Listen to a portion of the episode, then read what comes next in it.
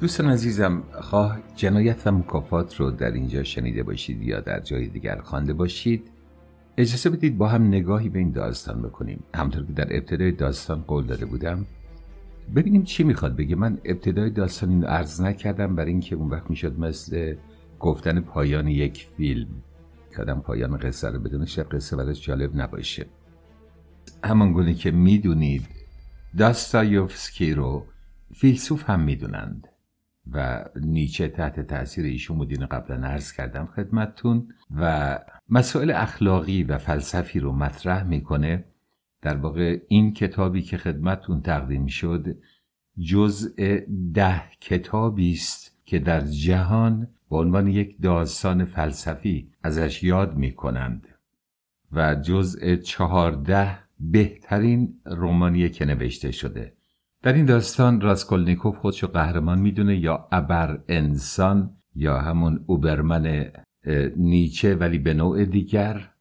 و خواهرش همچنین. خواهرش به عنوان یه انسان والا فکر می‌کنه وظیفه داره که زحمت بکشه کار کنه و کمک کنه به برادرش برای رشد برادرش. و راسکولنیکوف از این مسئله خوشش نمیاد. برای اینکه فکر می‌کنه که اوبرمن منم. اون ابرمن منم تو چرا باید همچین کاری بکنی؟ اصلا کسی نیستی در ذهنش که بخوای در واقع فداکاری کنی و به فکر نجات من باشی. من به فکر نجات بشریتم. خود قهرمان پنداره در واقع. با این دو اشاره کوتاه در ابتدا حالا بپردازیم به تحلیل داستان. در این داستان اسم راسکولنیکوف که قهرمان داستانه گویا در روسی معنی دودلی رو القا می‌کنه. دودل در کشتن و نکشتن. حالا این جوون از شهرستانی کوچک اومده به پایتخت و در اونجا دانشجو می‌خواد تحصیل کنه. همطور که برای بسیاری از افراد پیش میاد که وقتی از محیط کوچک به پایتخت و محیط بزرگ میان یه مقداری ذهنشون دچار آشفتگی میشه تا در محیط جدید جا بیفتن و ایده ها و اندیشه های جدید علمی کتاب های جدید اونها رو با افکار و اندیشه های متفاوتی آشنا می‌کنه. در عین حال خرابی اوضاع رو در محل خودشون و همچنین در پای تخت و شکاف طبقاتی رو می‌بینند و بیعدالتی رو و ظاهرا در اون سنین افراد عدالتجو هستند. بنابراین راز کلیکوف هم یک همچین وضعیتی داره. قاتل حرفه‌ای نیست و مرتکب قتل هیجانی اتفاقی هم نمیشه که کسی به دوست دخترش نگاه کنه برگرده دعواش بشه و یه مشت بزنه طرف بیفته بمیره اینم نیست داستان. یک قتل حساب شده. چیزهایی که تشویقش می‌کنه شنیدن گفتگوی دو نفره در می‌خونه که یکشون میگه که کاش این پیرزنی رو که نزول خوره بکشیم با کشتن این بسیاری می‌تونن در واقع زندگی خوبی داشته باشن. با فدا شدن یک نفر صدها نفر آباد میشن. و این نشون میده که در جامعه اون زمان این افکار بین مردم بوده. یعنی فقط این رازکلنیکوف نیست که به این مسئله فکر می‌کنه. اما وقتی که افسر از اون دانشجویی که این رو داره میگه می‌پرسه که تو خودت حاضر این کارو بکنی؟ میگه نه به هیچ وجه. رازکلنیکوف مادر خواهرش. دارن فداکاری زیادی می‌کنن برای تحصیل و آینده اون. اما با توجه به اینکه جوان پولش تموم شده همون پولی که براش فرستادن تموم شده از سر لاعلاجی ترک تحصیل کرده و در فقر و فاق خودش و همچنین چون قلب مهربانی هم داره از فقر و فاقه دیگران و گرفتاری هاشون هم در رنجه اما فراموش نکنیم که رازومیخین دوستش اونم شرایط مشابه داره. اما به هر ترتیب از با تدریس و ترجمه سعی می‌کنه زندگی خودش رو اندکی معقولتر اداره کنه.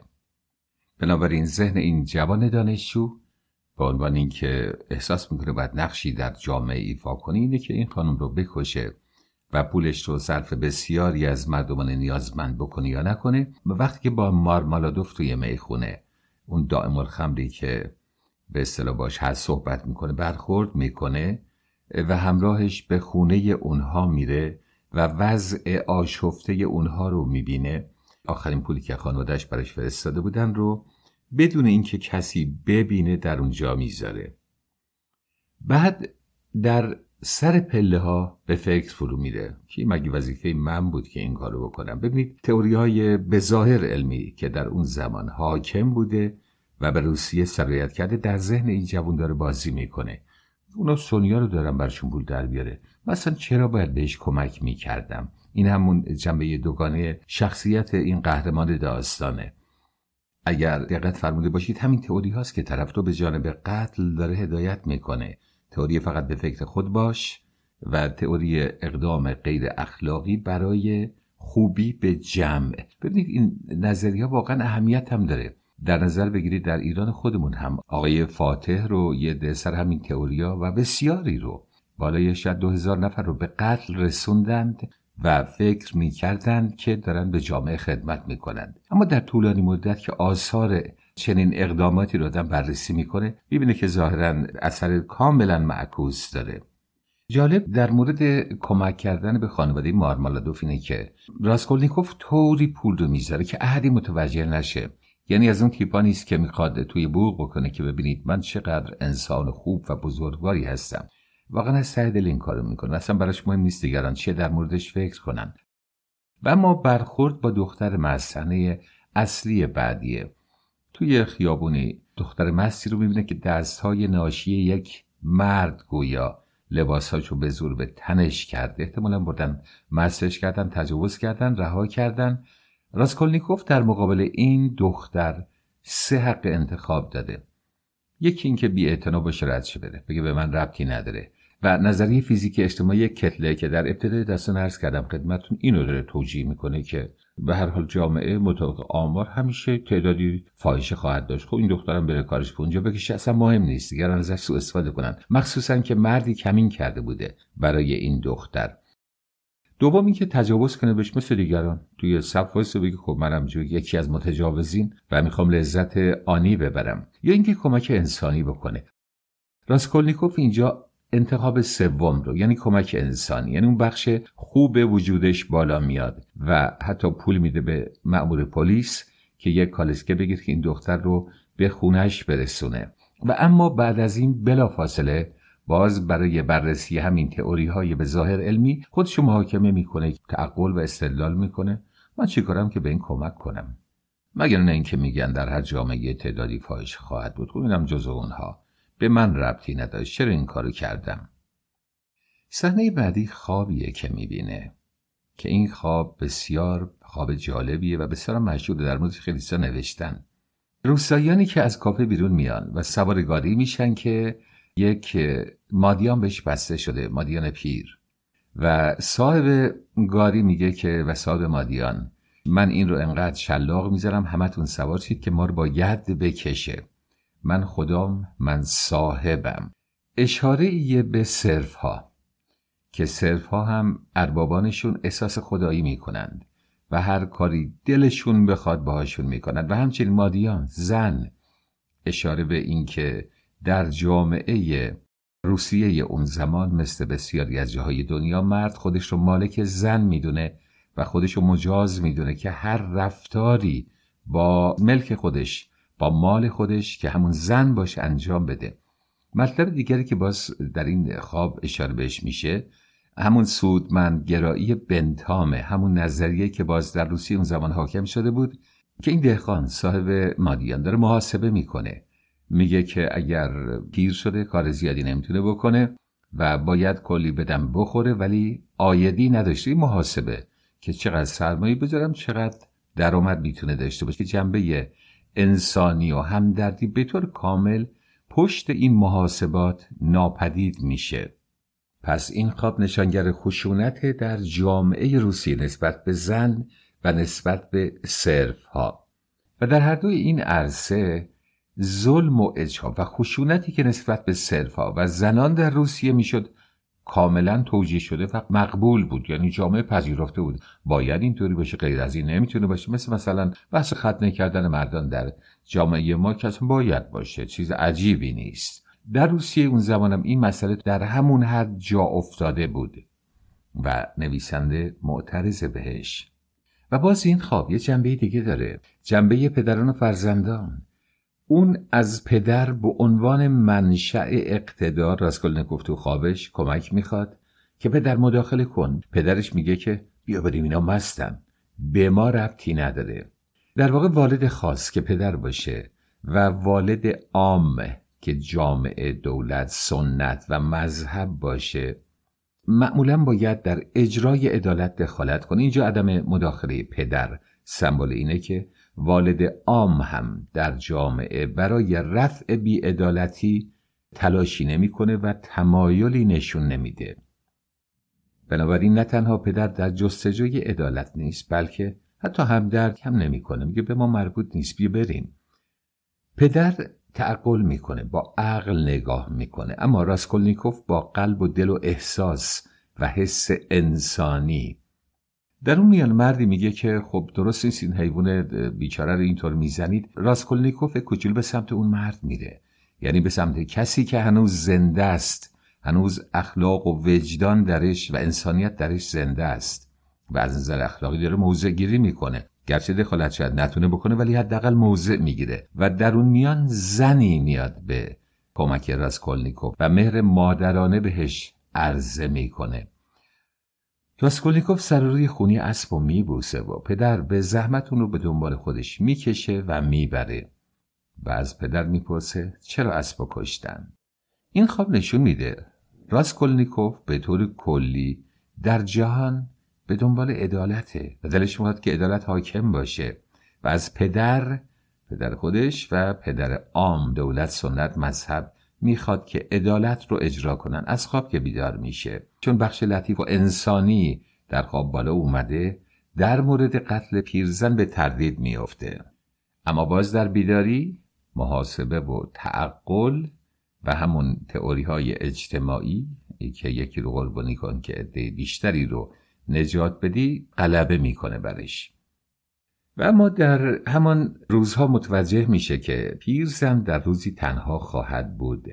و لیزاویتا که توی کتاب ترجمه شده الیزابت در خونه نخواهد بود و سرانجام از اونجا که بخش قاتل و محاسبگر وجود راسکولنیکوف که سمبل کل شهر سن پیترزبرگ جامعه قرن نوزدهمه بر بخش لطیف و انسانیش غلبه می‌کنه. و اما صحنه بعدی صحنه درشکچیه. بعد از قتل اندکی حواس پرته و وقتی که از خونه رزومخیم بیرون میاد از توی وسط خیابون داره رد میشه و درشکی داره میاد. درشکچی شلاق بهش می‌زنه. بعد درد این شلاق در واقع درد همون شلاقیه که اسب در خواب ایشون میخورده.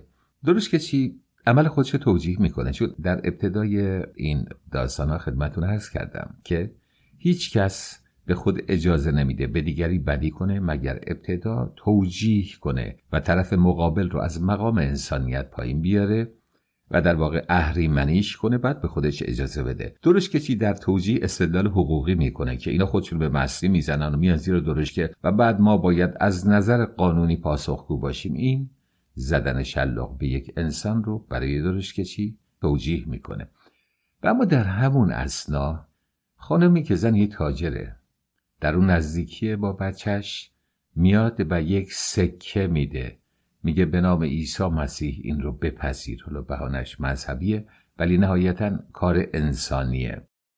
یعنی پدر ایشون در خواب اسب که شلاق خورد هیچ واکنشی نشون نداد ولی این زن وقتی که راسکولنیکوف شلاق می‌خوره میاد و باهاش همدردی می‌کنه و سعی می‌کنه با این سکه دلش رو آروم کنه. و جالب اینه که راسکولنیکوف سکه رو پرت می‌کنه توی رودخونه یعنی خود سکه مهم نیست.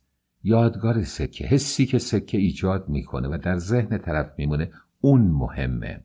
و باز اشاره به این که اگر روح سودمندگرایی بنتام بر شهر حاکمه هنوز کسانی هستند که خوبی انسانیت و همدلی با هم نوع رو رعایت می‌کنن این پاسخیه که به استدلال مارمالادوف میده با مارمالادوف توی می‌خونه که صحبت می‌کردن میگه در انگلیس خوبی کردن و کمک کردن به فقرا ممنوع شده به خاطر اینکه مانع تنبل پروری بشند و در واقع اینجا اشاره می‌کنه به اینکه در سن پترزبورگ این هنوز ریشه نشده و کسانی هستند که از سر انسانیت به کسانی که نیازمند هستند کمک می کنند. برخوردی پیش بیاد بین راسکولنیکوف و لوژین. لوژین مرد به نسبت پولداریه که می‌خواد با خواهر راسکولنیکوف دونیا ازدواج کنه. در همون برخورد خیلی کوتاه لوژین شروع می‌کنه به ابراز نظریات علمی که دیگر همسایت را دوست بدار که در کتاب مقدس توصیه شده به درد نمی‌خوره. قانون جدید اینه که خودت را دوست بدار. من دیگه لباسم نصف کنم بدم به همسایم چه درد اون می‌خوره و چه درد من می‌خوره. بهتره که فقط به فکر خودم باشم و سعی کنم با مرفه کردن خودم و بهتر ساختن زندگی خودم عضو خوبی در جامعه باشم. جامعه کم کم وقتی که اوضاعش خوب بشه اوضاع بقیه هم خوب میشه. این در واقع نظریات اقتصادی آدم اسمیت سودمندگرایی بنتام همچنین نوعی خودخواهی معقول و منطقی و داروینیزم اجتماعیه که باز دقیقا برمیگرده به موضوع این کتاب که موضوع این کتاب نودوستیه. منطق نودوستی و منطق عشق بی قید و شرط. مقاله ای نوشته آقای راسکولنیکوف که باز پرس اون رو خونده و در مورد اون مقاله باهاش صحبت می‌کنه. که در اون مقاله ایشون گفته که ناپل اون و یکی از پیامبرای اسمش در کتاب هم ترجمه نشده و همچنین نیوتون و غیره اینا خدایان بودند. اینها انسانهای برتر بودند. اینها حق داشتند هر چقدر که بخوان بکشند. برای اینکه اینها انسانهایی هستند که سرنوشت بشریت رو روش تأثیر می‌ذارند. و جالب اینه که آقای راسکولنیکوف هم بگونه خودشو از این انسانها می‌دونه. از همون گروه های چریک هایی که در روسیه اون زمان آدم میکشتند.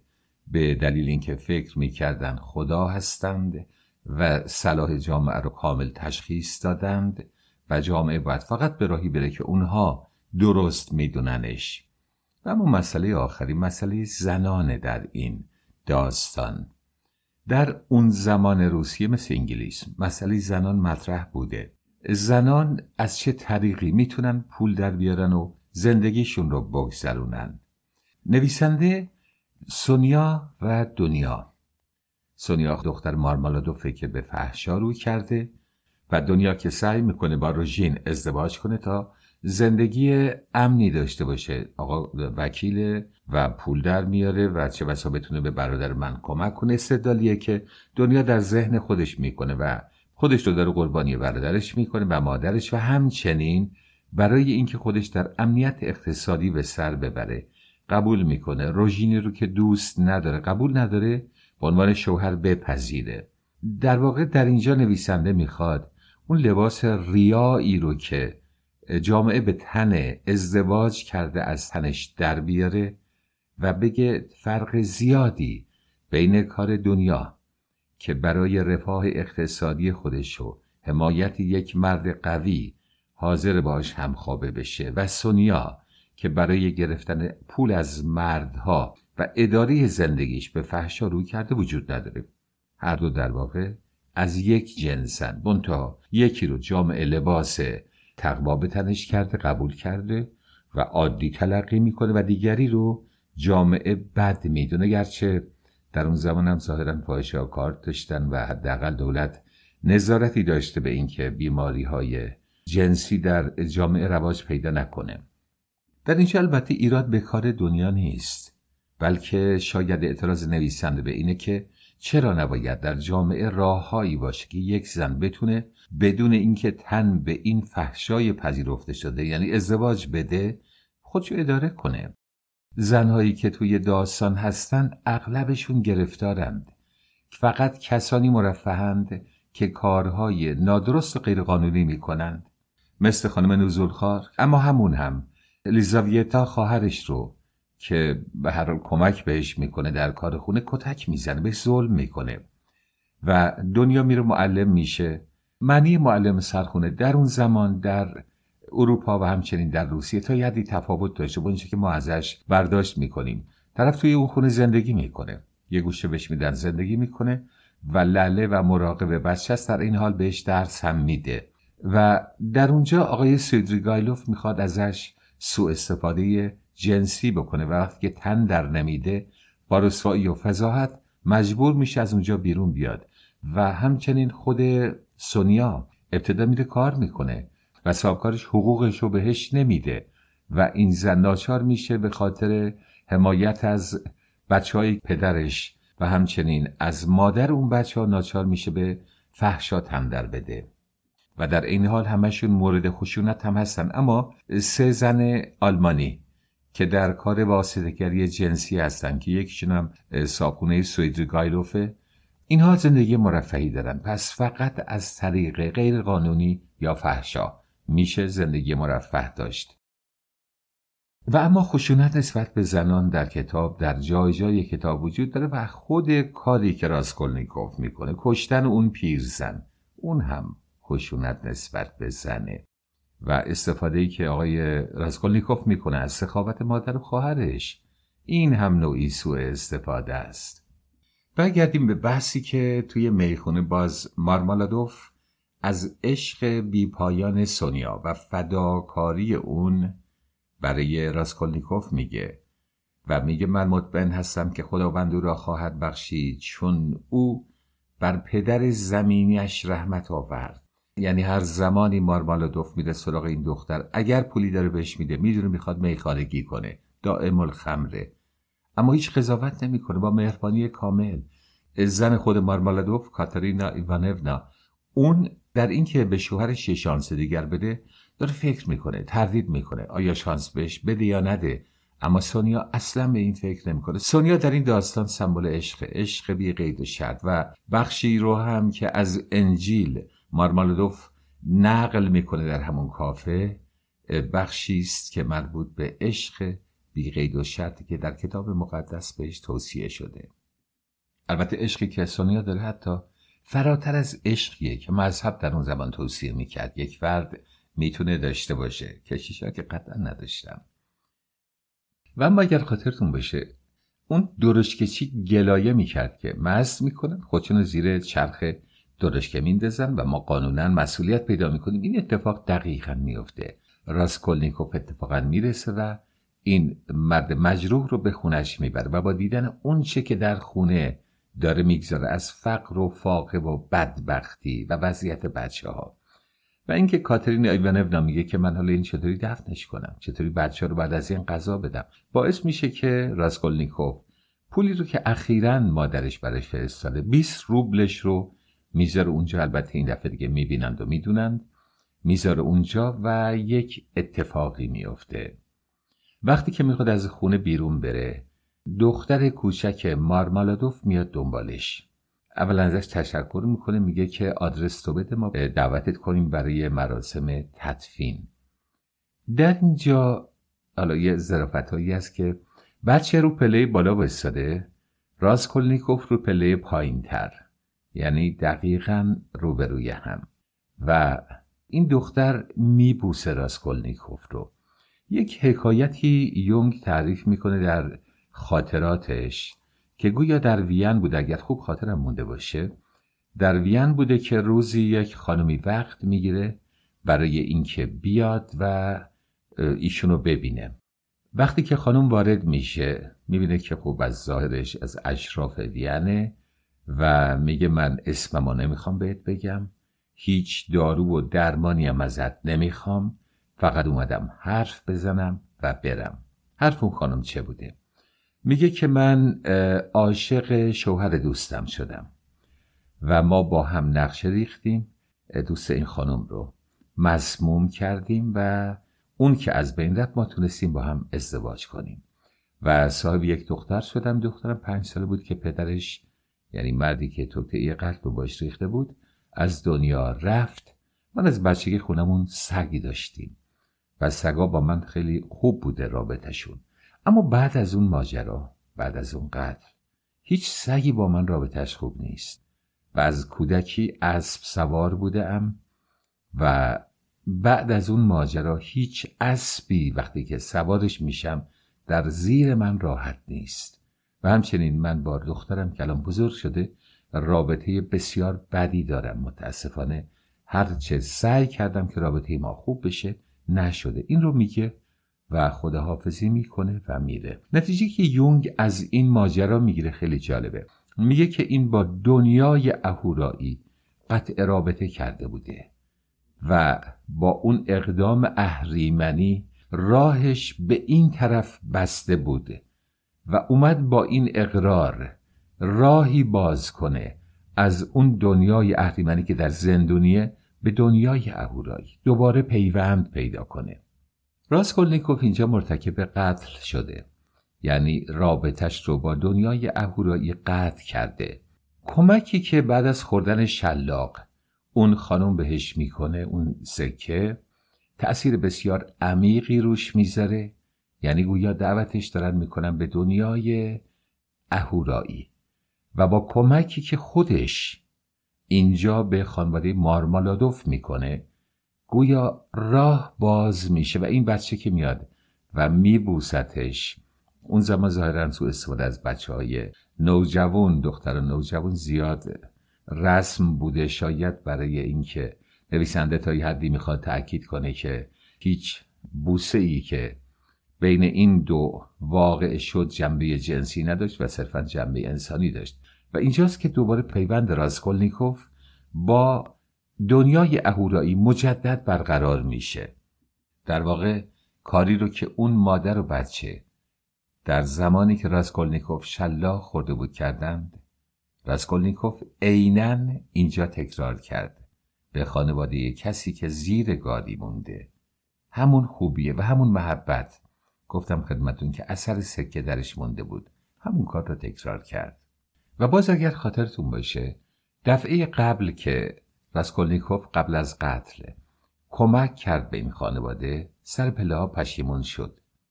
این دفعه باز سر پله هایی که اتفاق میافته دیگه پشیمونی نیست. بلکه یک رضایت درونی بسیار عمیق و زیباست. با برخوردی که با این پولینکا و این خواهر کوچکتر سونیا پیش میاد.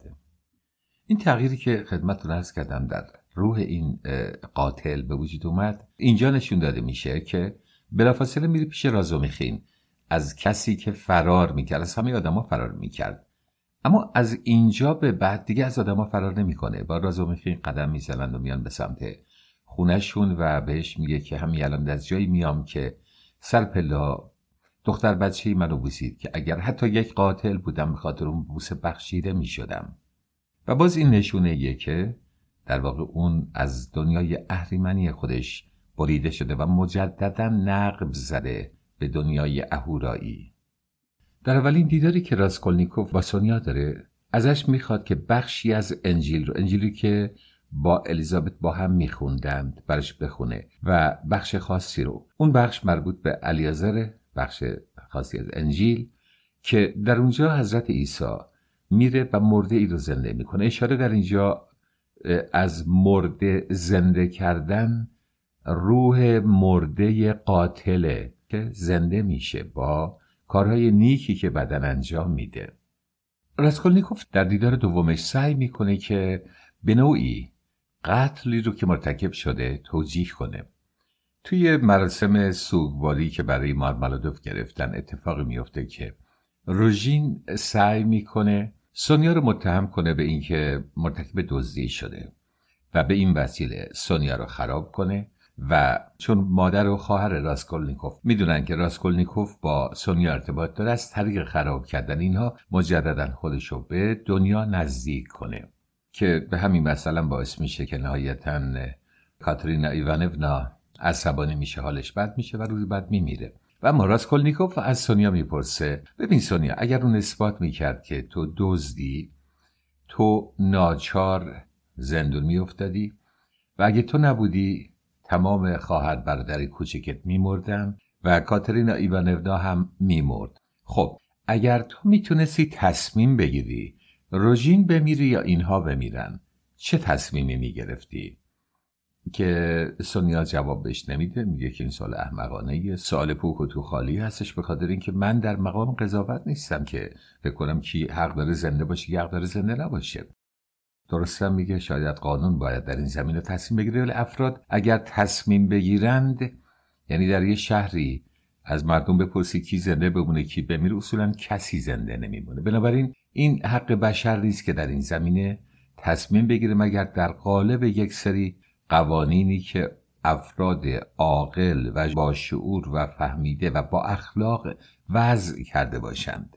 هدف راسکولنیکوف از این سوال اینه که نهایتا توضیح کنه کار خودشو. وقتی اقرار می‌کنه برای سونیا که من مرتکب قتل شدم بگه بله اونجا هم اگر تو می‌خواستی مثل خدا عمل کنی باید مرتکب قتل روژین می‌شدی چون حق روژین به زندگی کمتره تا حق این تعداد بچه های کوچولو و بیگناه.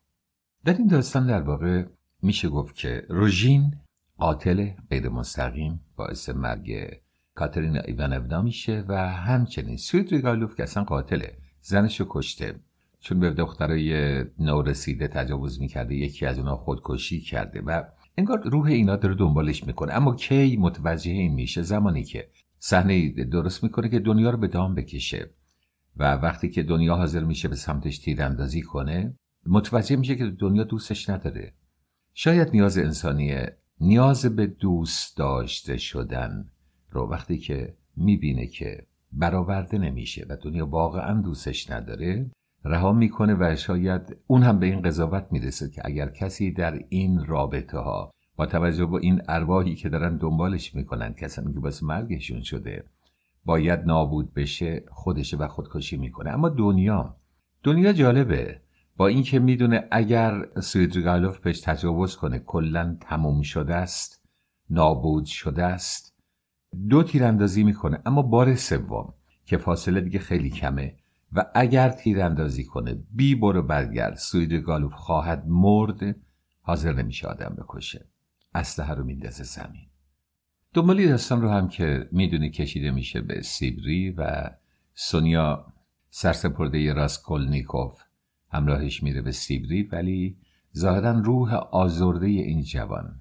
هنوز اونقدر آرامش پیدا نکرده که بتونه با عشق زندگی دوباره پیدا کنه. اما سونیا به قدری مستحکمه در ایمان و اعتقاد خودش و در عشق ورزیدنش خیلی قید و شرط که سرانجام راسکولنیکوف که تقریبا محکومیتش داره تحمل می‌کنه و از باب قانون اجتماعی پاکیزه میشه به پای سونیا میفته و تسلیم عشق این زن پاکیزه میشه. جالب اینه که در پایان خدمت رو نرس کنم با توجه به اینکه معمولا در جوامعی که کم مطالعه صورت می‌گیره یک کتاب می‌تونه فکر و ذهن یک فرد و شکل بهش بده. یعنی فرض کنید کسی کتاب عرابه خدایان رو می‌خونه و میگه تموم شده رفت از کره دیگه اومدن روی زمین و تعصب میورزه روش. یا که کسی کتاب دیگری رو می‌خونه و تحت تاثیر قرار می‌گیره من خاطرم میاد کسانی که مراحل چپ شدن رو طی کردن با کتاب انسان چگونه قول شد شروع می‌شد. اصول مقدماتی فلسفه جورج پولیتسر و بعد هم کتاب های دیگری که کسانی که ادبیات مارکسیزم رو میشناختن نوشته بودن. معمولا کسی کاپیتال نمیخون که ببینه چی میگه چی گفته اون استاد اول و اصلا نقدهایی که بر این عقاید وارد کسی نمی‌خوند. می‌رفت توی این خط و اندکی که پیش می‌رفت و سرمایه عمر و زندگی در این راه میگذاشت دیگه به هیچ وجه گوشش به هیچ چیز دیگری بدهکار نمی‌تونست باشه. یا فرض کنید کسی عقاید بنتام رو یا عقاید کتلر رو اگر می‌خوند تموم بود دیگه رفته بود تو اون راه و با تعصب همون اندیشه و فکر رو دنبال می‌کرد و اگر مطالعه می‌کرد در مسیر تقویت همون اندیشه و فکر بود. حالا اینکه بعد کتابهایی رو که نقد می‌کنن این عقاید خون و در روسیه اون زمان داستایوفسکی این کارو نکرده و شروع کرده به نقد عقایدی با اینکه عقاید تازه بوده اون زمان. نو بوده. در همون ابتدا اینها رو نقد می‌کنه و عقاید متفاوتی حالا چه درست چه غلط بسته به اینکه خواننده چه نظری داشته باشه ابراز می‌کنه. نویسنده بعدی که ما باید به شما معرفی کنیم لئو تولستوی که البته خوندن کتابش کتاب جنگ و سال یا آنا کارینینا بسیار بسیار طولانیه. گرچه کتاب ارزنده مخصوصا جنگ و صلح آنا کارینینا بیشتر مسئله اون روز مسئله این زمان نیست که مادام بوواری رو گوستاف لوبر در فرانسه می نویسه و آنا کارینینا رو لئو تولستوی در روسیه اونم تحت تاثیری که از همسایه هاشون که به شوهر خیانت کرده و خودشو زیر قطار میاندازه. بدون که کتاب رو صوت کنیم قطعا زندگی و شرح حال لو تولستوی خدمتتون ارز خواهم کرد و به همین ترتیب پیش خواهیم رفت. در فرصت مناسب.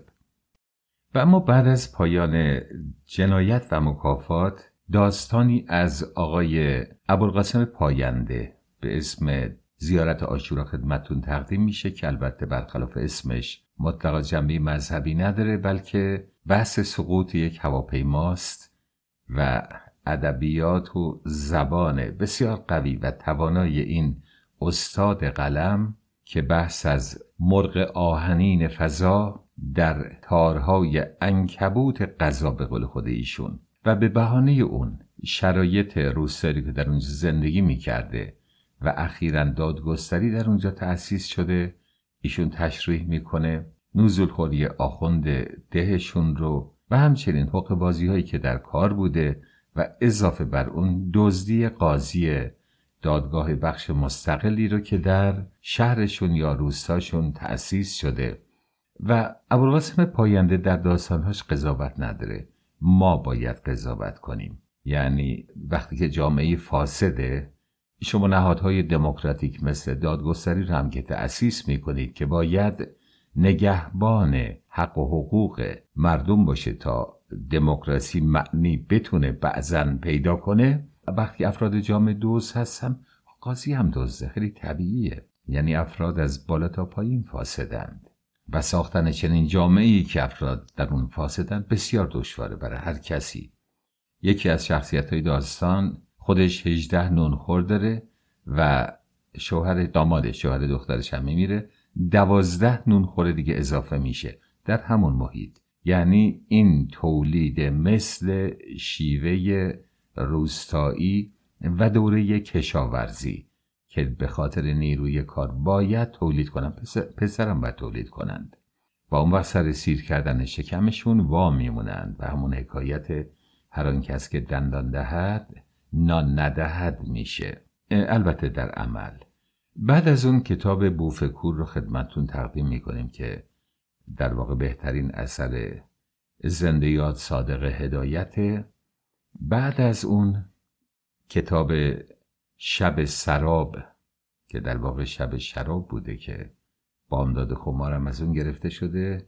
شب شراب نیرزد به بامداد خمار.